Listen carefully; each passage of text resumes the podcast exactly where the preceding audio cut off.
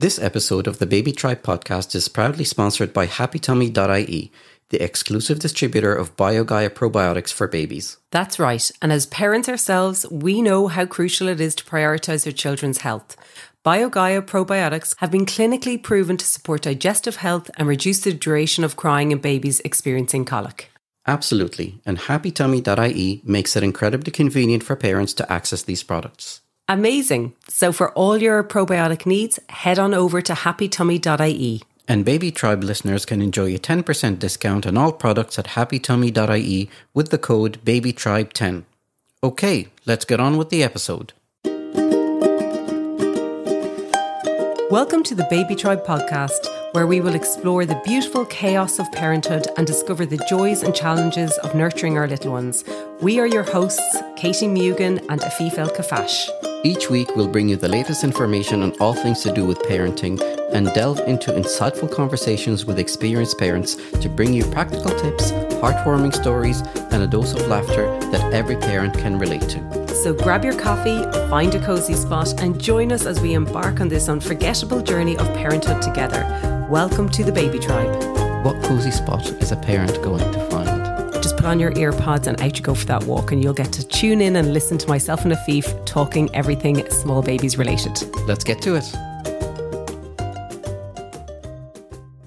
Hello and welcome back to the Baby Tribe podcast. We hope you're enjoying it so far. And if you do, we'd really love if you would subscribe, rate, and leave a review so that we can share our expertise and tips and advice for more parents to tune into. Unless you don't like it. Um, so do not rate it or leave a review unless it's a It's really positive. yeah unless it's really positive exactly let's keep the ratings up we have um five star perfect rating at the moment so we'd Do like we? to maintain that yeah yeah i keep i keep an eye on all these metrics katie for us you know Well, now that we're on the tech side of things, um, I just walked out to Afif studio because this is where we do our podcast, and I passed all this gaming equipment. And Yeah. who actually owns it, Afif? my son that's the that's the answer that i'm giving and that's the answer that i'm sticking with hmm. I found out today one of his secret kind of hidden pleasures is gaming. yeah can't i suppose deny it anymore i did talk about this before about how covid has made my kids much better at, at gaming That's such a lie. I'd am. say it was that you are now probably an expert gamer, are you? Well, I'd like to think that I am, but um, they're now beating me in a lot of the games, like Mario Kart and other than that, and they revel in the fact that they can beat me now. Because for years and years and years, I used to be able to beat them. But yeah, He's not competitive at all. I have, I have to de-stress somehow, and that's my that's my de-stressor. Yeah, I just, I, I said this to Afif earlier. I would never have put him down as a gamer. Yeah, it's my secret that now is out. How many people listen to this every week? Oh, thousands and thousands, I bet. Oh God, yeah. So that's that's not great. Yeah, I mean, it's something that I enjoy doing on occasion. So then you went on to tell me that you actually have a dad squad that plays Fortnite. Is that right? You have your, your catch ups over Fortnite. Listen, it's how we de-stress. It's how we chat. It's it's a very social thing, you know, um, with with some shooting, but usually the children end up beating us. Unfortunately, um, yeah, yeah, we do. You do know that you can make money out of this, Afif, actually, because I was only talking to somebody that they can be a professional gamer. So you could leave your profession of saving uh, preterm babies and go into gaming permanently. I might look into that, but unfortunately, I don't think I'm that good. You know? Good. Well, I'm glad you're not that good, so you're not leaving me just yet. No, not not just yet. Not Good. just yet. But we'll see. I'll keep practicing. Anyway, what are we talking about today? So today we are actually going to touch on a childhood illness that, or ailment, I should really say, that most kids will go through at some stage in their life, We're and in that the we're in the throes of it now, aren't we? Yes. So this is why the topic kind of came up. I get so many DMs and even messages from family and friends about their little ones having a temperature, um, how to treat it, how to care for it, when to treat it, when to see the GP. So we're going to break it down now. Okay, great. So off you go. So we're going to talk about fever today. And a normal temperature is anywhere between 36 and 37 degrees. A high temperature is above that. The one thing to note is that you do not need to use a temperature or thermometer all the time to check your little one's uh, temperature. You use your hand on the core of the body. And if they are happy, content, and their body temperature is um, okay, then you accept that they're normal temperature. Otherwise, I see so many parents freaking out with their newborns, wondering what the temperature is. A high temperature is classed generally as anything over 38 degrees. Between 37 and 38 degrees can be due to the environment if you had too many layers on. But you also must accept and look at how the baby is presenting. Are they happy, content, feeding really well? And if they are, it could be just simply a top, a layer needs to be removed from the infant. If we are hitting 38 degrees, that indicates that there is an infection present. Most parents will worry and be all consumed about the figures of what's reading on the thermometer, as in they must treat the temperature. It's actually what's causing the temperature and the fever is what we want uh, to know as professionals. So, if your little one is off form, they're irritable, they are unsettled and they are under three months of age. With the temperature they over 38 degrees they need to be seen. If you feel there's something not right and there is no temperature present they still need to be seen. I always say go with the gut. Parents will always kind of wonder you know will i won't i? But it is better for a child to be seen rather than not seen. I think you'll agree afif. Absolutely. I mean the most likely cause in those cases could be a viral infection. Yeah. But there is a small number of babies that may present early with a serious bacterial infection that needs urgent treatment, and it can be impossible to tell by just looking at the baby. So sometimes we may decide to do some tests looking for evidence of the bacteria if it is there, you know, around different parts of the body. And the important thing to emphasize is do not give these babies kind of Calpol and hope that the temperature will come down because all you're doing is masking the fever that is there for a reason. And that really applies to babies under three months of age. Absolutely. For the majority, we'd always even recommend you go straight to your PEDS unit rather than GP first for these infants under three months. From three months on to six, nine months, it's actually your GP is fine to go and uh, see and get reviewed. Um, and it's really looking at what's causing it. So obviously the GP will do a full check head to toe, see what's causing it. Um, with the viral infections, they generally pass within a few days, and it's treating the symptoms as in if your child is uncomfortable, um, unwell, then Calpol, paracetamol products, or ibuprofen over the age of three months is fine to use. And that goes on weight dependent. A lot of parents don't know this. There's loads of charts out there that once you know the weight of the child, you can actually dose appropriately. On the back of the packets of any of these medications, paracetamol and the ibuprofen, you will find that it's just a rough gauge. So you just need to be careful. Sometimes we can be underdosing, sometimes we can be overdosing our kids with regards to it. It's, you know, when we talk about keeping the child comfortable, if your child is uncomfortable and they're wearing too many layers, then you can take off the layers, but you don't need to strip a child to try bring down the temperature. We don't recommend cool tepid sponging, anything like that. It's keeping the child comfortable. The medication, when their temperature is high, you can give it if they're symptomatic, but it's not necessarily trying to reduce the temperature per se. It's about treating the cause. Um, and if it's viral, it's kind of riding it out. If it's bacterial, then the doctor that you see will prescribe a medication, antibiotic, in order to treat the infection. In terms of giving Calpol, or paracetamol versus ibuprofen, those two medications work in slightly different ways. So there's sometimes scope in giving the two medications to the baby or the child um, on the same day, but you always have to follow the instructions and not kind of overdose on one of those particular ones. So yeah. the dosing of paracetamol is usually every four to six hours with a maximum of four doses a day, and the dosing of ibuprofen is usually six to eight hours with a maximum of three doses per day. But they can be sort of alternated, or sometimes if the fever is hard to control, given at the same time. And one thing, um, always have the suppositories. For small children, they can be very, very handy to do so. If your child is vomiting, then the suppositories are the way to go. Also, the dosage can be different. It can be given a slightly higher dose when it's given in the suppository form rather than oral form as well. And it can actually target and hit the temperature much quicker when you're giving it that way. And there's always important red flags that you need to keep an eye on in a baby that has a fever. So, for example, if they are beginning to struggle to finish their feeds, if you find that their breathing is labored, you know, looking at neck stiffness can sometimes be difficult, but it's something to keep an eye on. Bright lights begin to disturb them. That's something to keep an eye on as well.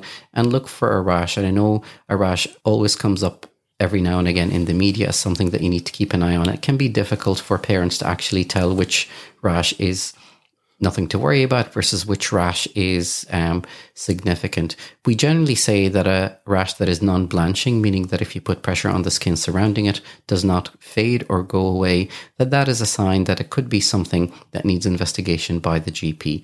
Doesn't necessarily always mean that there is something seriously wrong, but it's something that is a red flag that needs um, a healthcare professional to um, throw an eye on to make sure that everything's okay.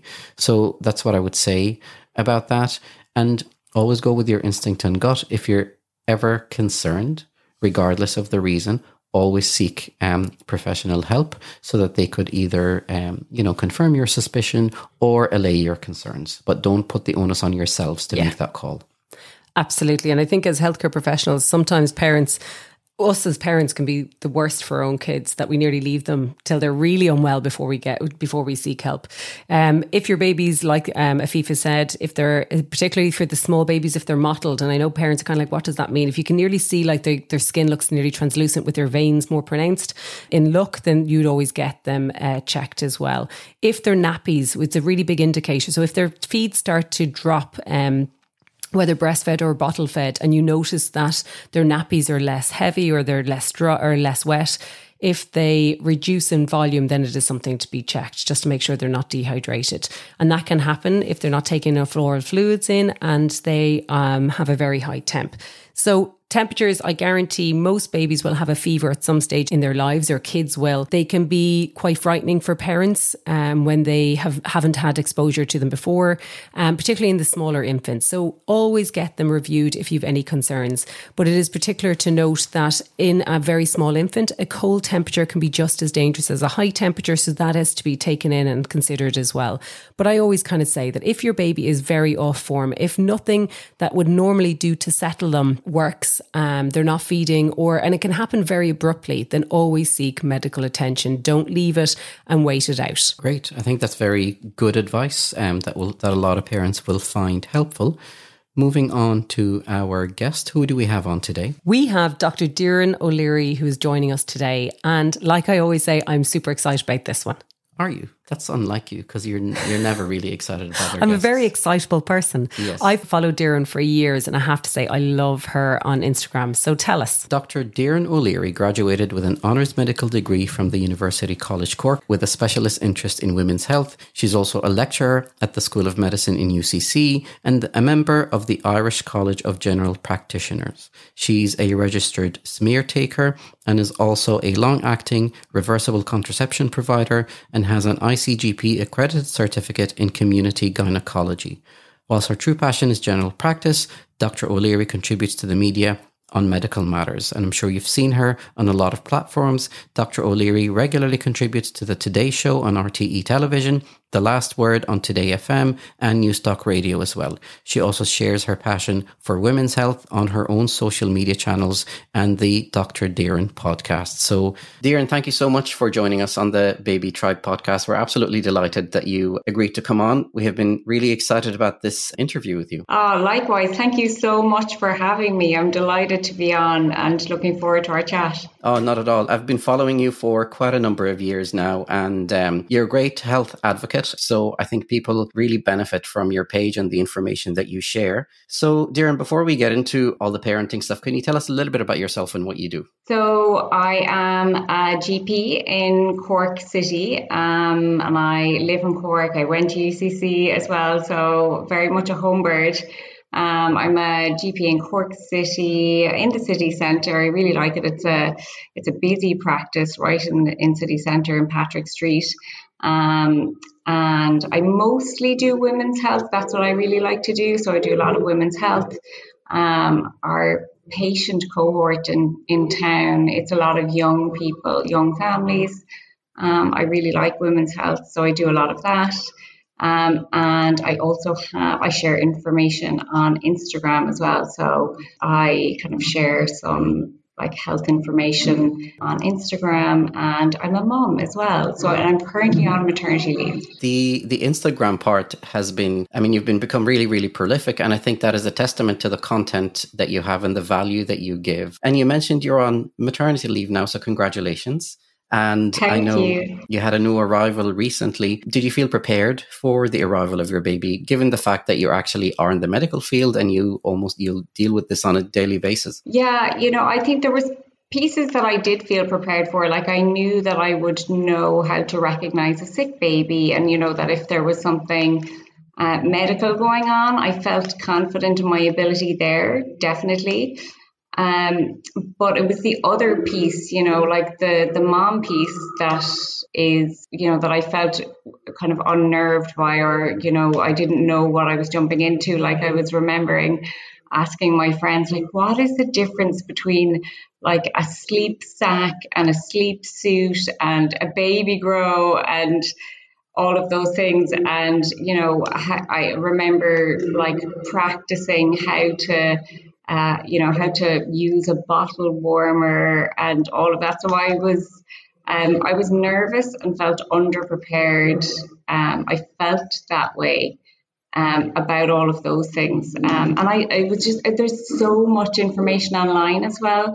Um, and I, it was things like, I, I remember asking a friend as well, I was like, do I need a Moses basket and, you know, a cot and a this and that. Um, so it was those things that I felt were kind of like overwhelming um, at the start, and I felt underprepared. But you know, I think once baby arrived, you know, you you you learn fast. the learning curve can be very steep, and it's funny we've we've spoken to, um, you know, Maria Tempany, who was another GP as well, who felt exactly the same thing that you are kind of prepared for the, you know, medical aspects. But even then, when it's your own, you sort of can't really make any objective calls. And myself, you know, training in pediatrics when I first had mine, now that's, you know, 12 and 15 years ago, you know, and I, but I was a senior registrar at that stage. Like the, the, the parenting piece, you're absolutely not prepared for, and you're just like anybody else that is, you know, expecting an arrival. And those are the things that we worried about. You know, how many things do we need? Do we need a cot? and a Moses basket yeah. and something for downstairs and a playpen and all of this. I wish, yeah, I wish I could say to myself, you don't have to buy all of the things. You can choose one or two. Um, and it, you know, it's so true. I remember maybe when my baby was about four weeks old, my friend called over and she's not a medic.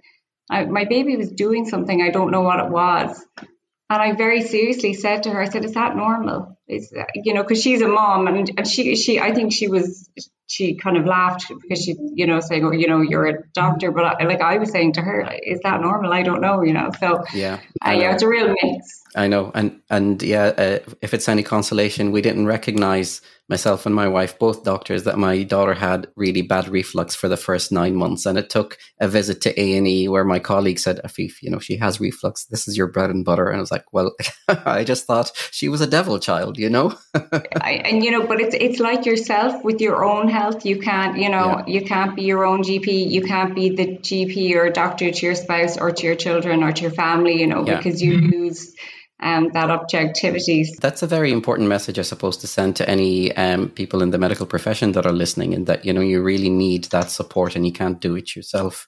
Moving on, after you had your baby, what surprised you the most about you know about your baby, about being a new parent? Yeah, I, one of the things that I was not expecting that is really, truly that I really didn't anticipate was, I suppose, and this has been our experience the grandparent piece, how excited and involved and the joy and the being at the door every day. You know, I really didn't anticipate that. I guess nobody really talks about that, you know, but that's been our experience. We've been so lucky and we've been so supported. But I just, I never, I didn't think about that, you know, about how, how excited they would be, you know, um, and that's lovely. Um, and then I suppose the other mm-hmm. thing then is just like you know the the un, like other unexpected things. Like life really does change a lot, and you you develop I suppose a new role and um, keeping everything going. It's you're not just becoming a parent, but then it's kind of like it's the running of the whole household and keeping everything going. And I didn't feel pressure around that before when it was just us. But then when there's a baby involved, you feel like you you really you have to keep things going as best you can. So there's more of a, a, a, weight kind of on that to keep things going. So it's and you kind of become the the like the central person, like to keep everything going. But I've you know a lot of help and a lot of support with family as well. So I'm lucky. Yeah. But it, it is it's a it's a huge you you take on extra more roles than you than just becoming a parent. I think. And I think it's it's the realization that you're actually now responsible for someone else's life and well-being is what I found personally, you know, quite overwhelming to start with. It was mentioned in previous interviews that it can come with a new form of anxiety that you didn't experience before being a parent, that a lot of things that you used to dismiss before now become a lot more relevant to you because you have another yeah. person to, to deal with. And just on the grandparent piece, I mean, the grandparent love, and my and my own parents told me this. It comes with a caveat they're there to love and spoil your child, not to raise your child. So that's something to be mindful yes. of. As as yeah, that's yeah, true, so. and that's you know, and that's but that's I think that's why they they love it so much yes. because they get to just you know do like they you know they do the lovely fun pieces, and it yes. it is it's so lovely and it's such a joy. But I I did not anticipate it at all. I remember when my daughter was born, getting really jealous, going, "You never let us do any of this," you know. And you know, both my parents were pediatricians, and I remember my father, who yeah. was still, I mean, he's retired now, but he was still practicing in pediatrics at the time, offering her a cone of ice cream, and she wasn't even one. And I'm like, what the hell are you doing? you know, and he was like, oh, but she really wants it, and I was like, yeah, yeah, but even even like he lost all sense of his pediatric training, and it was just pure love, you know, the way. Yeah, so, yeah. Um, it's yeah, a joy. No, it, it is a joy. Um, you spoke about the, the the support that you are getting now, and obviously you, you did mention that you have taken time off now to be on mat leave. Uh, did you feel supported to take the time off? I did. You know, I did externally, yes, from my colleagues, absolutely, yes, I did. I felt that you know support, and there was no pressure on when to come back um, or setting dates or anything like that. Yes, I, I, did. I felt very supported by my colleagues, absolutely. You know, but before I left for maternity leave, I, I didn't know, you know, if I would like to be at home or if I would like to go back, you know, when I would like to go back. Before I left, I said, oh, look, I'll probably come back after about six months. You know, I imagine that I'll be really dying to get back to work. I really like my job, I like what I do.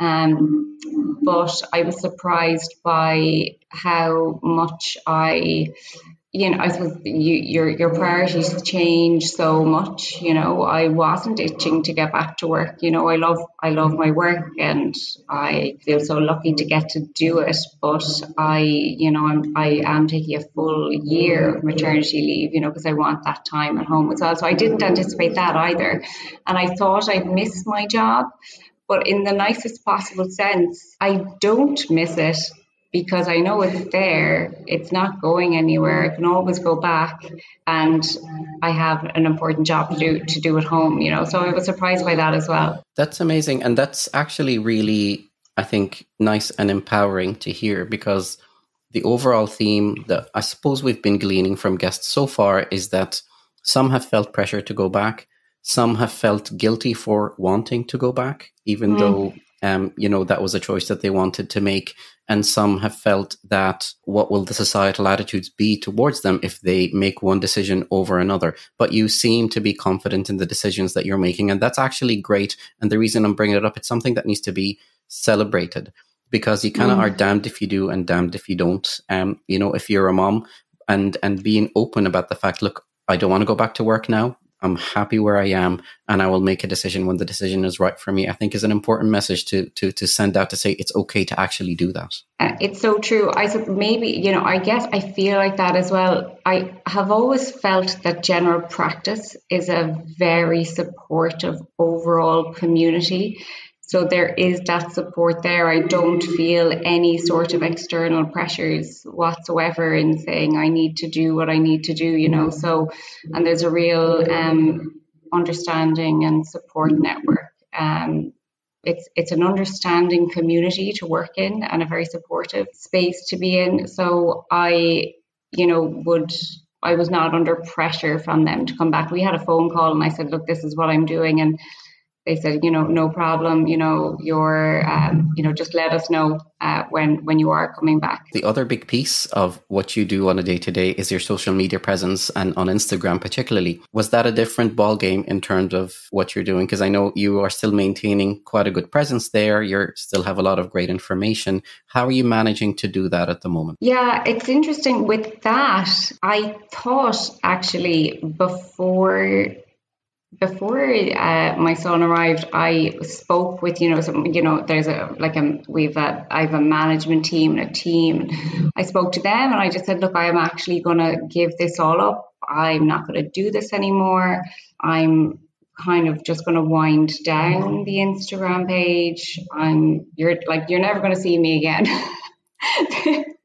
basically because I thought I thought I wouldn't be able to kind of manage everything, and I thought I just I just thought I would disappear, like myself as a person. I thought that me as an individual that I would just kind of disappear and wouldn't do this stuff anymore. Uh, but I, you know, I soon realized that, you know, I suppose I, you know, being at home, that, and I kind of wanted to start doing it again. Actually, I kind of, you know, was over the initial like fear of the unknown um, and I was adjusting to you know my new role and all of that. Um, Michelle, who who works with me, you know, kind of came back to me. She said, "Look, how are you feeling now? Would you like to maybe start working, you know, on Instagram again?" Um, and I did. Um, so the nice thing about that is the nice thing about Instagram is if there's a week where things are too busy or you know uh, baby is teething or um, I just don't feel like it, you know, I just don't feel like being online, then you can take a break from it. Um, but then when you have, you know, an idea or a creative spark or something, you can do that as well, um, kind of in your own time. Uh, so I do enjoy it, and it is nice that I can largely do it kind of when when it suits um, when it suits me and when it suits what's going on in the house in general. And that's the beauty of um, your social media presence in general is that you can be in control of you know the time you put in and the content that you put in as well and it can be a nice way of um, of maintaining it and you seem to continue to be quite diverse in the information that you put on instagram it didn't all of a sudden change into a baby page you know and that no. was that a conscious decision that is because there are people, you know, there are people. I, I, I suppose, firstly, I don't actually see a lot of pediatrics in my work as a GP. Um, you know, as I said at the start, I'm in the city centre uh, and my office is up two flights of stairs. So there's not a lot of buggies and car seats coming up there, you know. So, you know, we have a young patient cohort, and mostly what my real interest is in is women's health. And you know, you know, and I see uh, we do have kids, and um, you know, but it's not a huge amount of my workload. So it's never been something that you know I've felt like you know I just feel like you know there are so many great peds pages, amazing pages who have it sewn up, wrapped up, um, and I don't feel like it's a space that I need to jump into. It's not something that's actually coming very naturally to me to post about peds.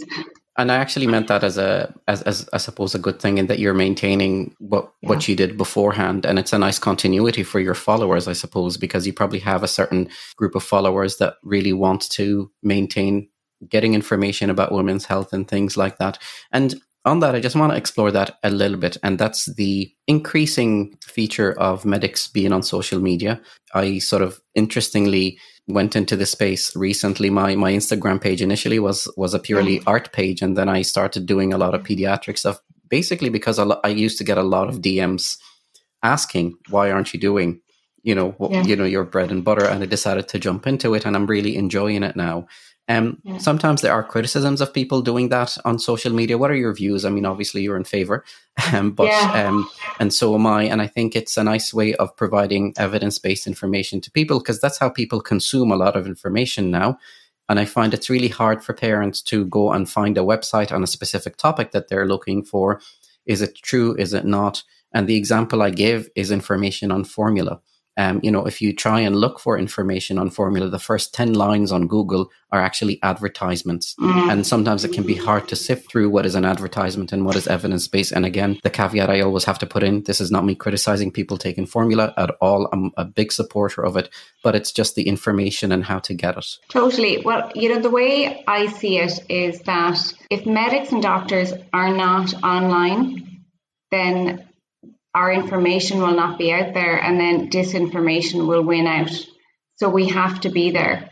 Um, because if we don't have a seat at the table, then our voice will not be heard. And then disinformation is what will prevail. Um, and that was what really, really sparked me to start my page about, about five years ago now.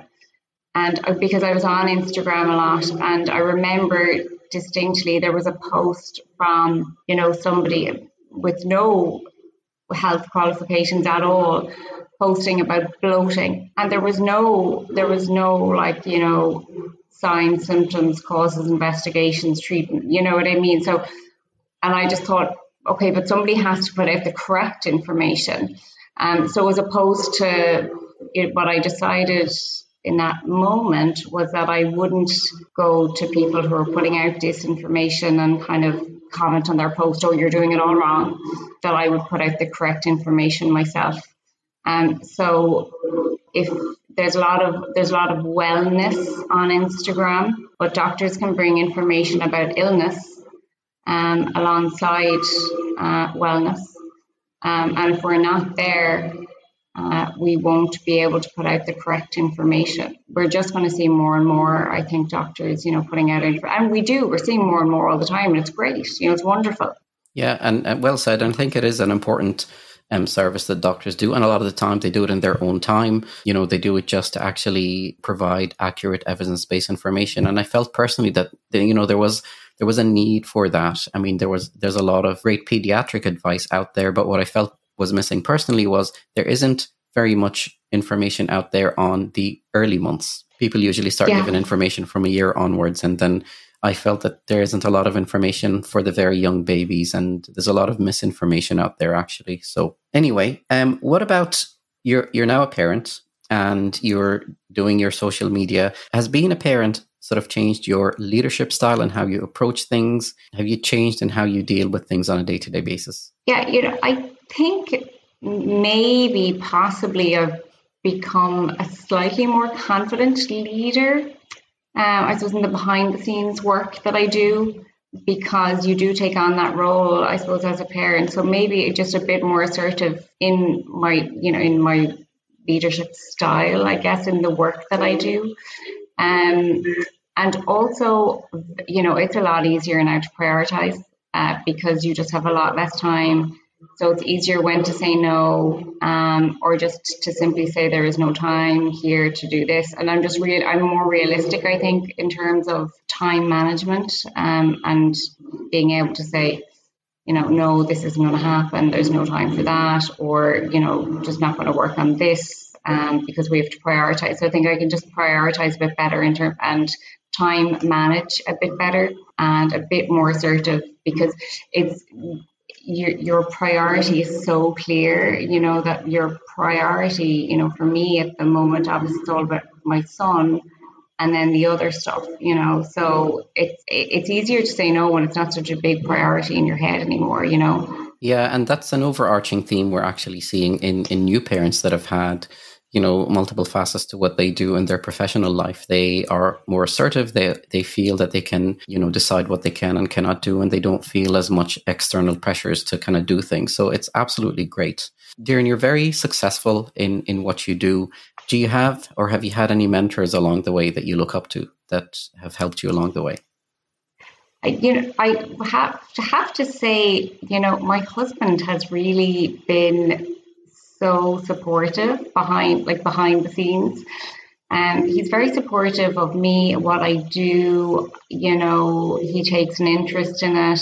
I value his opinion. He'll have, you know, he gives me like really some of the best like ideas and tips, and he's helped me a lot. So I have to say, actually, my husband really has been a mentor for me and continues to be. Really, you know, I I take his, I really value his opinion and he'll sometimes, you know, at the very outset when I was trying to grow my Instagram page and it was finding it hard, and I was like, how do I do this? How do I how do I get out there and grow it? Um, and he said, well, if you want followers, you have to display leadership. You know, so those are the type of things that he's little nuggets of genius that I felt he's you know helped me with over the years. So I would have to say it's my husband. Yeah, uh, it's it's it's very interesting that you say that, and I've mentioned this on on the pod before. Um, you know, my wife has been also amazing behind the scenes in yeah. actually helping me navigate this this this world that is sort of female dominated, you know.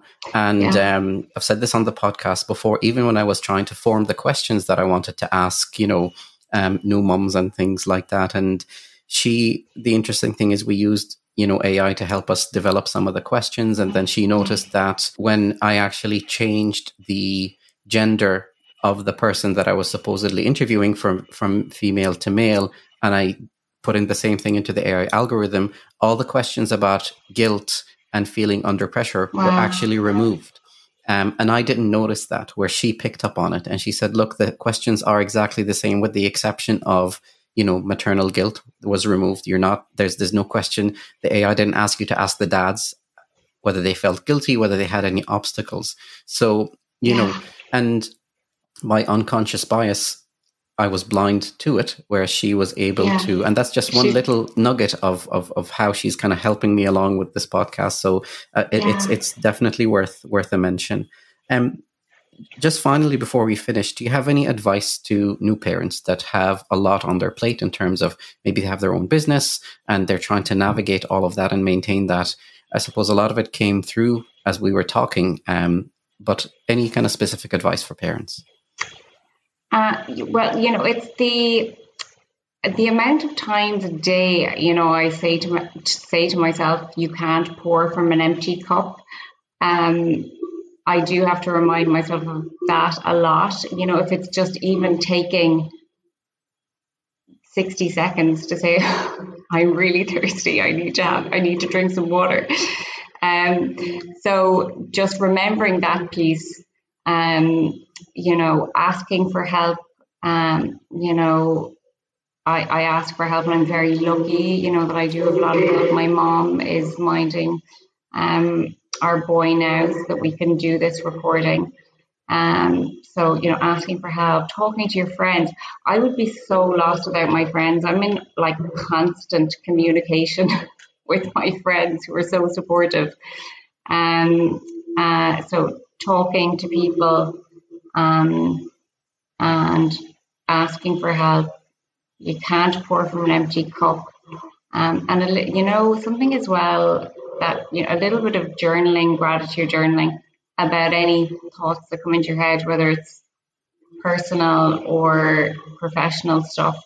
Um, that can really help and calm your mind. Um, you know, even if you did it for five minutes in the morning, um, it could, I find that helpful if, if I'm a little bit overwhelmed. The, the journaling is actually coming through. Many a lot of guests are actually talking about that and how therapeutic it is and how helpful it is in, in refocusing the mind or just dealing with um, you know a, a, difficult day. So i think it's something well worth visiting. Do you have any podcast that you like to listen to? I do. I like to watch i like to listen to there's a lot of them, but I sometimes it depends on my what mindset I'm in. So sometimes I listen to the Diary of a CEO, and I'm like want to get like motivated or get some interesting ideas. Um, so I like that, and then you know I listen to. They're not necessarily podcasts, but I listen to a lot of um, like medical webinars because I like to learn about just what I, I want to stay up to date with medicine because you'll fall behind uh, very quickly, you know, if you're not in practice. So, you know, today I listened to a podcast on hypercholesterolemia um, and osteoporosis management because, and I just like those because I just feel like that they kind of, it's enriching your brain to learn something and to educate yourself, you know. So, um, I like that. But then as well, sometimes I just I don't want to learn anything or I don't want to really think about it and I'll like, you know, I listened to an interview with Gwyneth Paltrow recently, you know, just a random celebrity just talking about their life, you know, so that kind of like that kind of thing as well. Um I, I, but yeah, I think yeah, those are it's it's mostly just like boring medical topics or if I want to learn like, you know, about new like I there's a there's um there's a podcast and it's called this is so random it's called CREOGs over coffee and it's like these obstetricians in the us who are preparing residents for obs exams and i listen to that Doireann, it has been an amazing um, interview. Thank you so much for giving us your time. We really, really appreciate it. I think we've touched on a lot of topics, and I thoroughly enjoyed our social media chat and, and the importance of actually having a social media presence. And, and you're doing a phenomenal job. Likewise. It. So um, thank you. Likewise. Thank you so much for having me. Thank you so much for joining us on this episode of the Baby Tribe podcast. We hope you found inspiration and valuable insights to help you on your parenting journey. Remember, you're doing an amazing job. Thanks for being part of the Baby Tribe community. See you next week.